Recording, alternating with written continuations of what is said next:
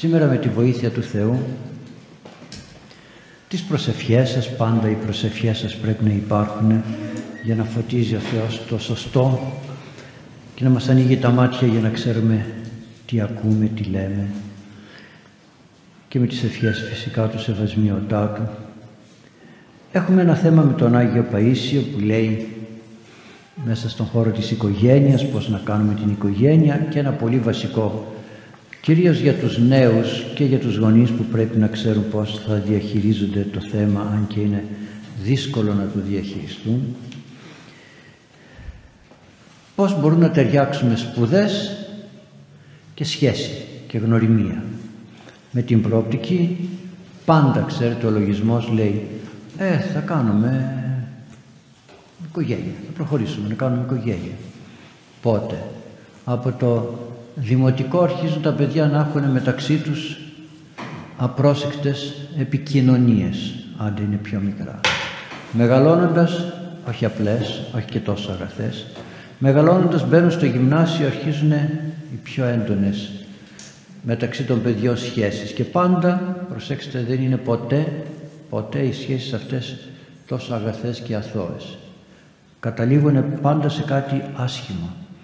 Άσχημο απέναντι στο θέλημα του Θεού έτσι και στις προσωπικότητές τους. Μπαίνουμε μετά στο... Από το γυμνάσιο ξεκινάνε ολοκληρωμένες σχέσεις, λύκειο και πάντα υπάρχει μία δικαιολογία ότι ε, θα προχωρήσει η σχέση αυτή, θα κάνουμε οικογένεια. Ναι, το πόσο μπορεί κανείς να κάνει έτσι. Άντε τελειώνουμε το Λύκειο να πάμε τώρα στο, στις σπουδές του Πανεπιστημίου γιατί πρέπει κάπου να αποκατασταθεί το παιδί. Και αν πρόκειται για μια εργασία, λέει κανείς, δουλεύω στο κατάστημα του πατέρα μου ή θα ανοίξω αυτή την επιχείρηση, αυτή τη δουλειά, σιγά σιγά θα προχωρήσω και το καθεξής. Όταν όμως φτάνουν κυρίως εκεί είναι το δύσκολο ο χώρος του Πανεπιστημίου. Σπουδάζουμε να γίνουμε επιστήμονες. Και λέει ο Άγιος Παΐσιος, παιδάκι μου, δεν είναι δυνατόν να έχεις το νου σου και στο ένα και στο άλλο. Και στο Λύκειο και στο Γυμνάσιο δεν είναι δυνατόν.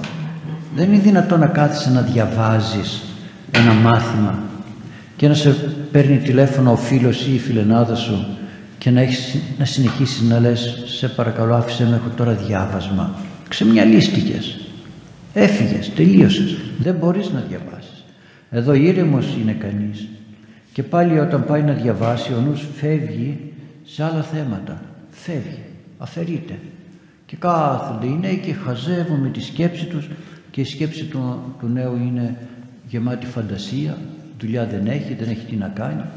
Δεν έχει τι να κάνει. Δηλαδή δεν έχει υποχρεώσεις, δεν έχει δεσμεύσεις. Λεφτά έχει, σπίτι έχει, άλλος τρέχει, άλλος τους ταΐζει, άλλος τους δίνει.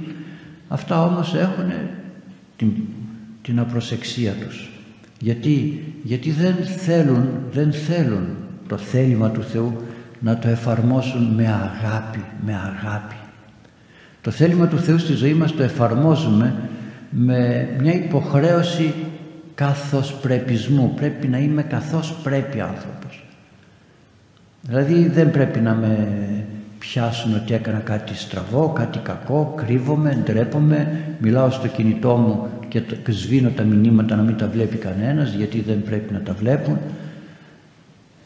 Ωραία.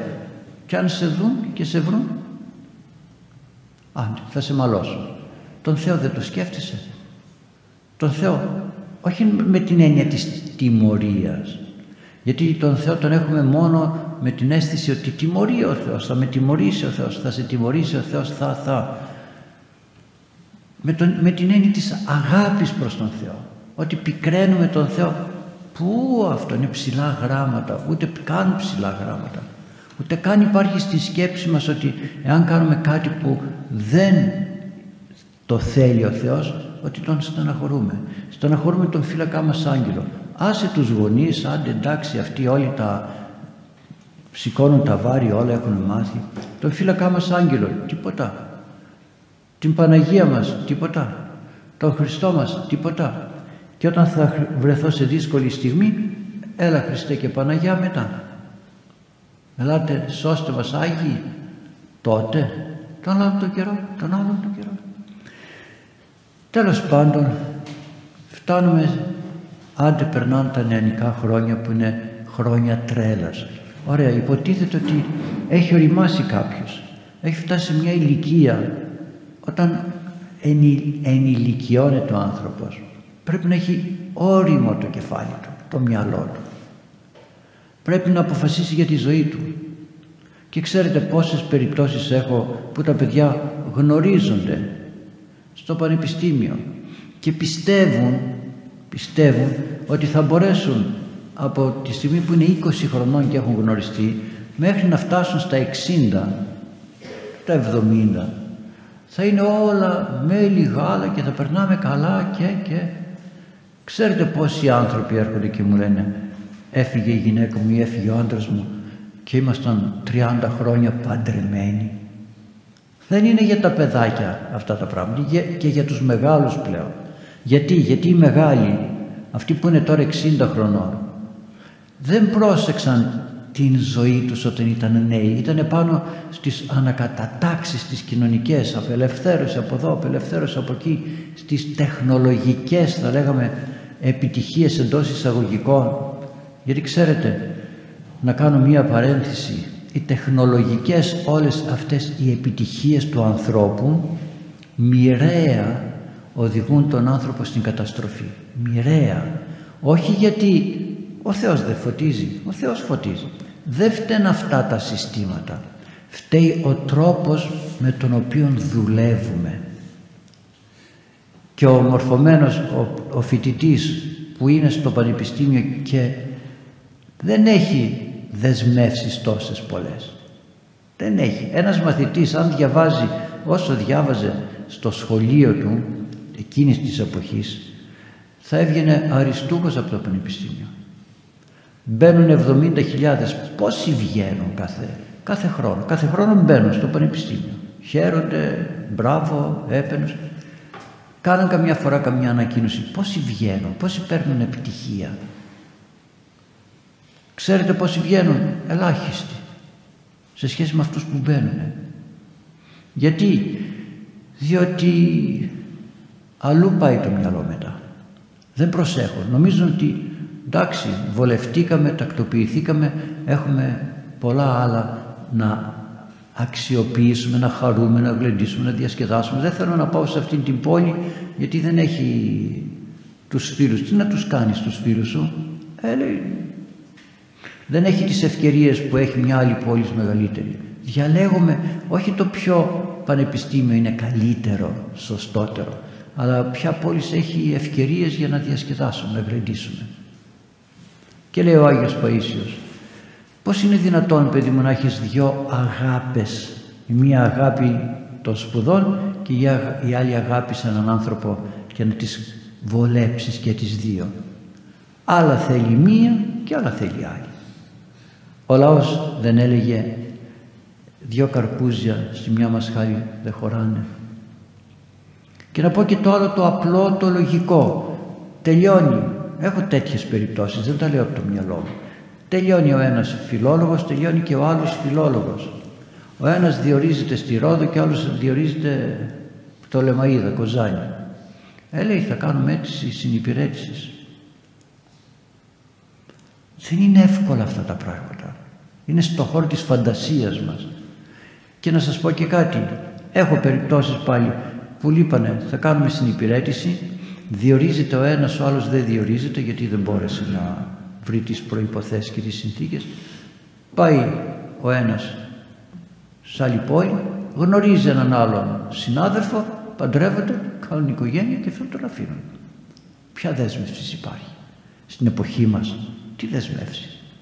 Το συνέστημα είναι μια λειτουργία που την έβαλε ο καλός Θεός αυτή τη λειτουργία την έβαλε για ξεκίνημα, να ξεκινήσει ο άνθρωπος. Από εκεί και πέρα όμως πρέπει εμείς οι ίδιοι να δουλέψουμε. Οι γονείς αυτό που μπορούν να προσφέρουν στα παιδιά είναι όχι πολύ, προσέξτε, όχι πολύ ντάντεμα, ντάντεμα. Όχι παιδάκι με αυτό, όχι παιδάκι με εκείνο, έλα παιδάκι με σε αυτό, σε εκείνο. Αφήστε λίγο τα παιδιά να κάνουν λάθη. και να τα υποστούν τα λάθη. Αφήστε τα να κάνουν λάθη και να τα υποστούν, να έχουν συνέπειες του λάθους τους από μικρότερα, σε οποιοδήποτε θέμα. Εσείς θα καθοδηγείτε και θα αφήνετε το παιδί ελεύθερο. Όταν λέει ο Λόγος του Θεού «Ο μη εργαζόμενος μη δε αισθιέτο». Αυτό δεν είναι μόνο για τους μεγάλους, είναι και για το παιδί. Τι θέλεις παιδάκι μου, τέτοιο φαγητό, ναι, έπλυνε τα πιάτα χθες. Λέω κάποια πεζά πράγματα. Δούλεψες, διάβασες, έκανες κάτι. Ο πατέρας και η μάνα για να έχουν ένα μισθό, ένα μεροκάματο, δουλεύουν. Εσύ δούλεψες, όχι. Τι ζητάς, απολαβές; Αν από παιδί του το μάθουμε, εγώ λέω ένα παράδειγμα, δεν σημαίνει ότι αυτό είναι και μόνο. Η τέχνη της ζωής είναι εξυπνάδα. Αν δεν έχουμε εξυπνάδα, κατά Θεόν εξυπνάδα δεν κάνουμε τίποτα. Δεν μπορούμε να προχωρήσουμε. Θα φτάσουν τα παιδιά σε αυτή την ηλικία και θα ζουν πάντα με αυτό το όνειρο. Και δεν κάνουν οικογένεια μέσα. Θα πρέπει πρώτα να σπουδάσουν, να, να κάνουν το επάγγελμα, να αποκατασταθούν και μετά όταν θα φτάσουμε στα 30 που αρχίζει πλέον ο ενθουσιασμός να φεύγει και μπαίνει η λογική το ένα μας βρωμάει, το άλλο μας ξυνίζει, το άλλο μας αρέσει, το άλλο είναι στραβό, το άλλο είναι ανάποδο άντε να πάρουν μπρος, να κάνουν τι μετά σε μια κοινωνία που έχει τόσα προβλήματα τόσα προβλήματα στον χώρο της κοινωνίας. Άντε βάλτε τώρα και την συνύπαρξη δύο ανθρώπων που εκεί μέσα έχει άλλα προβλήματα, μια άλλη κοινωνία. Θα σας αναφέρω κάτι από το ο Άγιος Παΐσιος έχει πολλά παραδείγματα εκεί. Δεν είναι απαραίτητο να τα βρούμε γιατί όλοι μας, όλοι σας και εσείς έχετε συναντήσει στη ζωή σας τέτοιες καταστάσεις παιδιών που δεν μπόρεσαν να κάνουν προκοπή έχοντας το μυαλό τους και από εδώ και από εκεί. Δεν μπόρεσαν. Κάτι θα πάει στραβά ή το ένα ή το άλλο. Λέει, πήρα το βιβλίο των παροιμιών, των, ε, ναι, των παροιμιών και έχει μέσα και τον εκκλησιαστή που είναι έργο του σοφούς Σολομώντος ο οποίος λέει κάποια πολύ σπουδαία πράγματα λέει στο τρίτο κεφάλαιο. Ο Θεός ρυθμίζει τα πάντα. Ο Θεός ρυθμίζει τα πάντα. Εμείς τι ρυθμίζουμε; Δηλαδή αυτό που ρυθμίζουμε εμείς το ρυθμίζουμε σε σχέση με τον ρυθμό που μας δίνει ο Θεός.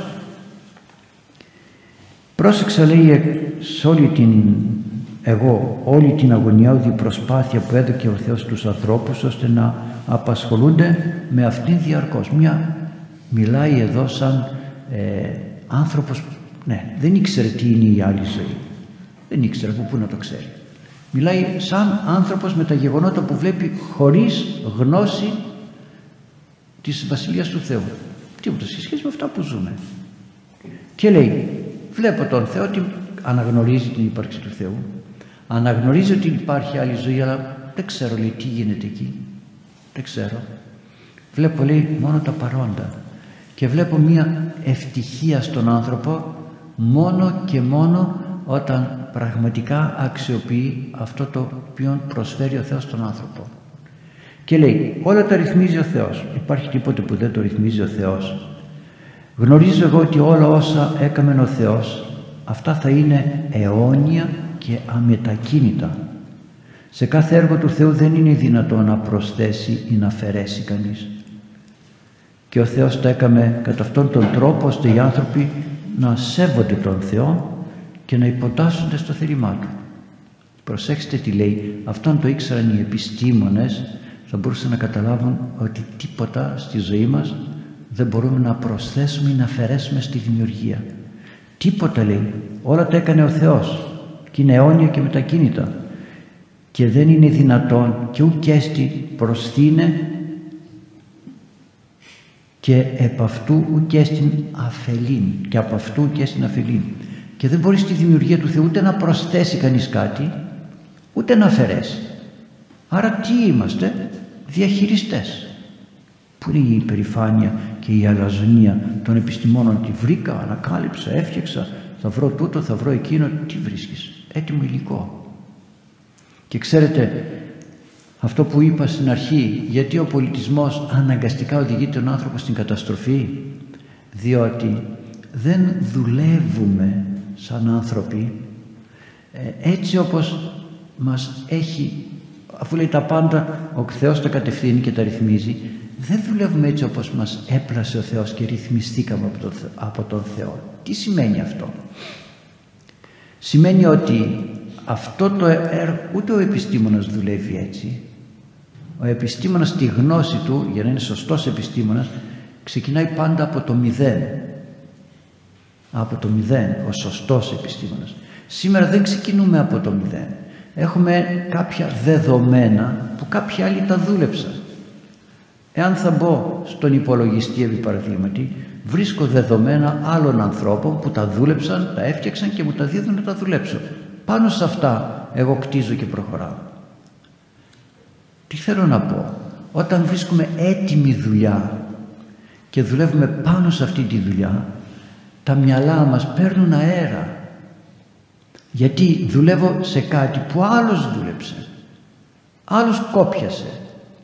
Όπως επί παραδείγματι ένα παιδί εάν του αφήσει ο πατέρας και η μάνα μια κληρονομιά ένα σπίτι ή οτιδήποτε άλλο δεν έχει κουραστεί ο ίδιος για να το εκτιμήσει και το καταστρέφει μετά αν έχει πονέσει όμως μαζί με τον πατέρα ή τη μάνα στην επιχείρηση, στη δουλειά, στα κτήματα ή στο σπίτι, στο κτίσιμο του σπιτιού, τότε θα το εκτιμήσει.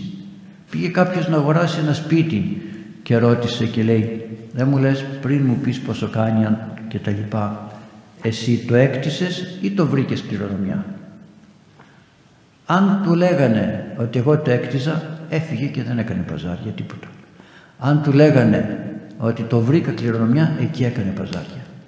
Γιατί αυτός που πονάει αυτό που έκανε δεν το δίδει τζάμπα.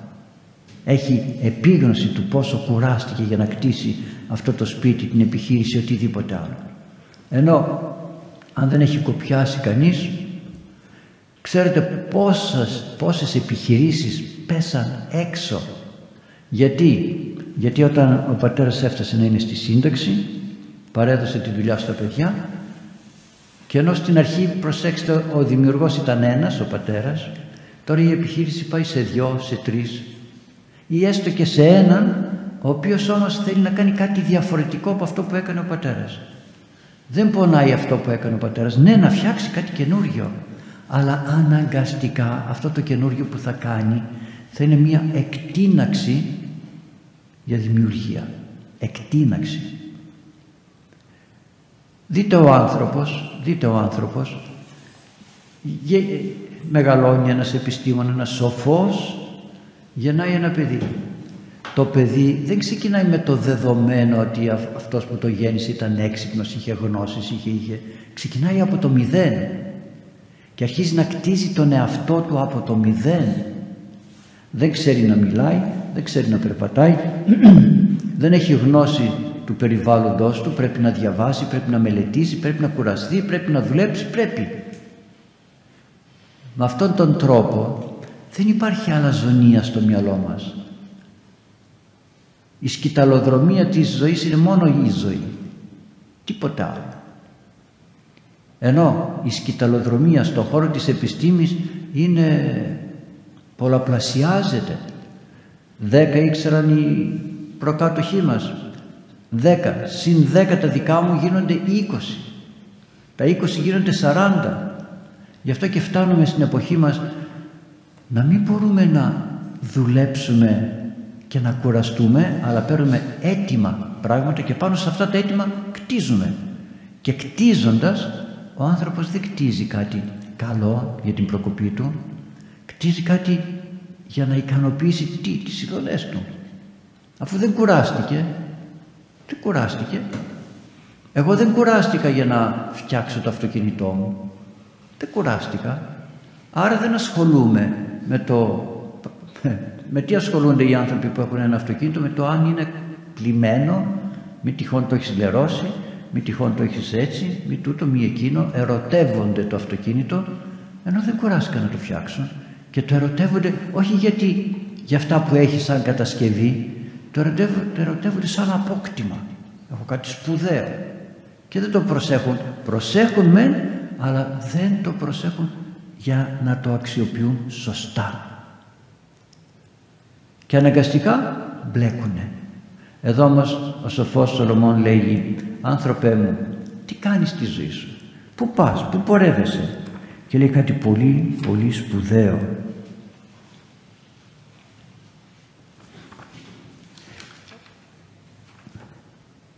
ότι δεν είναι δυνατόν καιρός λέει καιρός για κάθε πράγμα. Και δεν μπορεί ο άνθρωπος όποτε θέλει ό,τι θέλει και όπως θέλει να το κάνει καιρός το παντί πράγματι. Καιρός λέει να γεννιέται ένας άνθρωπος και καιρός να πεθαίνει. Δεν μπορεί να λέγει ότι ναι όποτε θέλω γεννιέμαι και όποτε θέλω ε, πεθαίνω τη σπάση χρόνος και καιρός το παντί πράγματι υπό τον ουρανό. Για όλα όσα γίνονται στην γη υπάρχει ορισμένη χρονική περίοδος και για κάθε τι που εκτελείται κάτω από τον ουρανό πρέπει να εκτελεστεί την κατάλληλη στιγμή και την κατάλληλη ευκαιρία. Είναι ορισμένος ο καιρός, διαβάζω τη μετάφραση, κατά τον οποίο θα γίνει ο τοκετός και ορισμένος ο χρόνος που θα πεθάνει ο άνθρωπος. Ορισμένος ο καιρός κατά τον οποίο ο γεωργός θα φυτεύσει. Δεν μπορεί να φυτεύει όποτε θέλει. Πάτε εσείς να βάλετε τώρα λουλούδια. Δεν είναι καιρός να βάλω λουλούδια, καιρός είναι να, να καθαρίσω το, κτήμο, το, το κήπο μου, ναι. Να ρίξω ε, κοπριά, ναι. Να είναι έτοιμο, ναι. Να το ετοιμάσω, ναι. Αλλά να φυτεύσω τώρα. Και ορισμένος ο καιρός κατά τον οποίο πρέπει να ξεριζώσω το φυτό ή να μαζέψω τους καρπούς Ορισμένος καιρός υπάρχει για να θεραπεύσει κανείς κάτι ή να το καταστρέψει γιατί δεν θεραπεύεται. Αυτό το έλεγε και ο Ιπποκράτης θαυμάσια. Εάν μπορεί κάνεις κάτι να θεραπεύσει με βότανα, να το κάνει. Αν δεν μπορεί με βότανα, να το κάνει με φάρμακα. Δεν μπορεί με φάρμακα να το πάει να το κάνει εγχείρηση. Δεν μπορεί ούτε με εγχείρηση να το θεραπεύσει. Ας το κάψει, λέει, να τελειώνει. Βλέπετε, πάει σταδιακά, σταδιακά, ό,τι δεν θεραπεύεται, το αφήνουμε. Έτσι και εδώ. Το εγκαταλείπουμε ή το θεραπεύουμε αν είναι καιρός για να το θεραπεύσουμε. Καιρός του καθελήν και καιρός του οικοδομήν. Είναι καιρός που πρέπει, μπορούμε να γκρεμίσουμε και καιρός που πρέπει να οικοδομήσουμε. Υπάρχει ορισμένος καιρός για να κλάψει κανείς και ορισμένος καιρός για να γελάσει. Είναι δυνατόν να γελάσω όποτε να είναι ή να κλαις χωρίς να υπάρχει λόγος. Υπάρχει καιρός. Είδατε σε τι τάξη τα βάζει όλα. Έτσι, είναι, έτσι τα έχει κάνει και ο Θεός. Υπάρχουν περιπτώσεις που πρέπει να οδύρεται κανείς και να χτυπά το κεφάλι του λόγω πένθους και περιστάσεις κατά τις οποίες θα χορεύσει και θα εκδηλώσει τη χαρά του. Άλλοτε κανείς θα πετάει τα λιθάρια, τις πέτρες και άλλοτε θα μαζεύει πέτρες. Όταν θα πάω στο κτήμα μου θα πετάω πέτρες. Είναι καιρός να πετάξω πέτρες. Δεν είναι καιρός να μαζέψω πέτρες. Πετάω τις πέτρες από το κτήμα. Όταν όμως θέλω να κτίσω σπίτι είναι καιρός να μαζέψω πέτρες, λιθάρια. Τι, τι σημαίνει καιρός, όχι χρόνος, μέρα, νύχτα, αλλά η κατάλληλη στιγμή. Αυτό λέει καιρός. Η κατάλληλη στιγμή. Είναι καιρός να κοιμηθώ. Είναι καιρός να ξυπνήσω. Είναι καιρός να δουλέψω. Είναι καιρός να καθίσω. Να ξεκουραστώ. Υπάρχει εποχή κατά την οποία κανείς θα φροντίζει να βρει κάτι. Θέλω να ψάχνω να βρω. Είναι καιρός να ψάξω. Είναι και καιρός που θα πρέπει να χάσω. Να χάσω, την να χάσω τέτοιες ευκαιρίες και περιπτώσεις αμαρτίες. Να τις χάσω. Ξέρετε, έλεγε ένα ανέκδοτο. Ήταν ένας μεθυσμένος ένα βράδυ και καθόταν κάτω από μια, έψαχνε κάτω από μια κολόνα. Έψαχνε, έψαχνε, έψαχνε. Περνάει ένας αστυνόμος, τον άφησε να ψάχνει. Ξαναπερνάει δεύτερη φορά, τον άφηνε να ψάχνει. Περνάει τη τρίτη, του λέει: Άνθρωπε μου, τι κάνεις εδώ, τι ψάχνεις; Ψάχνω τα κλειδιά μου, λέει, γιατί τα έχασα. Εδώ τα έχασες; Δεν ξέρω που τα έχασα. Τότε γιατί ψάχνεις εδώ; Γιατί εδώ έχει φως. Είδατε, ανοησίες, τέτοιες ανοησίες κάνουν. Τέτοιες ανοησίες κάνουν. Παιδί μου τώρα πας να κάνεις σχέση αφού τώρα αγαπώ. Δηλαδή δεν βάζουμε την λογική μας σε αυτό που θέλουμε να κάνουμε. Αλλά βάζουμε την επιθυμία μας. Τώρα θέλω, τώρα θα το κάνω. Τώρα το θέλω, τώρα μ' αρέσει, τώρα τελείωσε. Δεν υπάρχει ούτε φραγμός, ούτε δεσμός, ούτε τίποτα. Γι' αυτό και η ζωή μας έχει γίνει μπερδεμένη. Διότι ο καθένας μας έχει μια υποδομή. Μια υποδομή, οποιαδήποτε υποδομή και πάνω σε αυτήν την υποδομή πατάει και εκτινάσεται και κάνει ό,τι του, του έρθει. Ό,τι του έρθει. Τη μία μέρα λέμε α, την άλλη μέρα λέμε β, τη μία μέρα έτσι, την άλλη μέρα αλλιώς. Και δεν έχεις εμπιστοσύνη σε τίποτα. Πώς τώρα αυτά τα παιδιά τα οποία έχουν από τη μία μεριά τις σπουδές τους που είναι και αυτές μια έτσι και μια αλλιώς και δεν είναι εύκολο να πει κανείς πάω στο πανεπιστήμιο και σπουδάζω. Υπάρχουν πολλές δυσκολίες. Και έχει και από την άλλη πλευρά την απέτηση της αγάπης που η αγάπη δεν είναι αγάπησε και τελειώσαμε. Και λέει ο Άγιος Παΐσιος, άνθρωπέ μου, άστο, άστο αυτό το θέμα. Βάλτε στο ψυγείο, μην το αγνοείς, μην το περιφρονείς. Βάλτε στην κατάψυξη. Κοίτα να τελειώσεις τα μαθήματά σου. και όταν τελειώσεις, ξαναπιάστο. Λένε πολλοί, ναι αλλά θα βρω μετά άνθρωπο να παντρευτώ. Δηλαδή εγώ ψάχνω, εγώ βρίσκω, ο Θεός είναι στο πουθενά.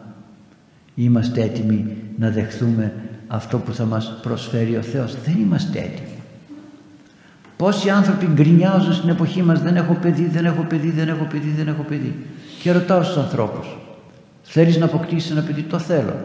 Το θέλεις γιατί το αγαπάς γιατί θέλεις εσύ να νιώσεις ωραία, όμορφα με το να έχεις ένα παιδί; Εκεί σταματούν και δεν απαντούν εύκολα. Λέει γιατί να μην το αγαπώ; Αν το αγαπούσες θα ήθελες να είναι σε αυτή την εποχή που υπάρχουν τόσες αρρώσκες και τόσοι κίνδυνοι και τόσα προβλήματα. Να το είχες αύριο άρρωστο το παιδί. Ε όλα αρρωσταίνουν. Πιάνουμε το δυσκολότερο γιατί η ζωή δεν έχει όλο χαρές, έχει και δυσκολίες. Εκεί σταματάει. Άρα λοιπόν γιατί δεν αφήνουμε τον εαυτό μας στο θέλημα του Θεού, στα χέρια του Θεού και να αγωνιστούμε σε αυτό που έχουμε τώρα; Πάλεψες σαν φοιτητής να ζήσεις την φοιτητική σου ζωή μέσα στις σπουδές, στην έρευνα, στη γνώση και όταν θα έρθει η ώρα πες τώρα όπως έλεγε ο γέροντας Εμιλιανός του Αγίου Όρους ο γέροντας που εκοιμήθη ο άνθρωπος δέχεται συνεχείς μεταφυτεύσεις μεταφυτεύσεις σαν μαθητής πέτυχες σαν φοιτητής πέτυχες σαν οικογενειάρχης πέτυχες σαν πεθερά πέτυχες λέει. Γιατί τσακώνται οι πεθερές. Επιτυχημένες ήταν στη ζωή. Καλές ήταν γιατί δεν τα βρίσκουν οι νύφες είδατε κάπου μπαπ, μπλοκάρει το πράγμα και άλλες περιπτώσεις άρα λοιπόν πώς θα είμαστε έτοιμοι για αυτές τις μεταφυτεύσεις αν δεν καθίσουμε ωραία εδώ σε αυτόν τον χώρο να δουλέψουμε πάρτε ένα φυτό, μια γλάστρα που έχετε ωραίο λουλούδι και μετακινήστε την κάθε φορά από εδώ, από εκεί, από εδώ, από εκεί θα κάνει λουλούδια. Δεν θα κάνει. Δεν θα κάνει. Άρα λοιπόν πρέπει να προσέξουμε πώς τα παιδιά μας τα αφήνουμε να προκόψουν, να προχωρήσουν. Κάνουμε και λίγο στραβά μάτια και λέμε έλα τώρα εντάξει παιδιά είναι, ε, θα κάνουν και την... Ναι, δεν λέμε να τα κυνηγάει κανείς, να τα τρέχει, κακοτρέχει από πίσω αλλά είπα αυτό που, προείπα, αυτό που είπα προηγουμένως. Τι θες παιδάκι μου, θέλεις λεφτά; Ναι. και το λέω πολλές φορές. Θέλεις λεφτά, ωραία, πάρε 50 ευρώ, 10 ευρώ, 20, πόσο του δικαιούται. Αυτά θα είναι για ένα μήνα. Με αυτά θα πληρώσει το κινητό σου, με αυτά θα φας, με αυτά θα πιείς, με αυτά θα πάρεις εισιτήρια για το αυτοκίνητο, με αυτά ζήσε. Και εγώ έχω ένα μισθό και αυτό το μισθό το κάνω κουμάντο για να, μπορούν, να μπορεί όλη η οικογένεια να ζήσει. Κάνει και εσύ διαχείριση καλή των χρημάτων σου. Κάθισε που θα έπρεπε να απαιτούν οι γονείς από τα παιδιά και να πούν κάθισε και γράφεις ένα μπλοκάκι τα χρήματα που ξοδεύεις. Να δεις πώς θα σου φεύγουν μετά, να δεις πώς δεν θα σου φεύγουν μετά. Γιατί θα τι έγινε εδώ; Ξόδεψε τόσα λεφτά που αν τα είχα θα μπορούσα να κάνω τούτο ή εκείνο. Άρα λοιπόν αγαπητοί μου θέλει λιγάκι η εποχή μας Αυτά τα έγραφε ο Άγιος Παΐσιος χρόνια πριν. πόσο μάλλον τώρα στην εποχή μας τώρα δεν θα έλεγε τίποτα δεν θα έλεγε τίποτα τι να πει διότι λέμε, λέμε, λέμε στην εποχή μας και ο καθένας κάνει αυτό που τον βολεύει.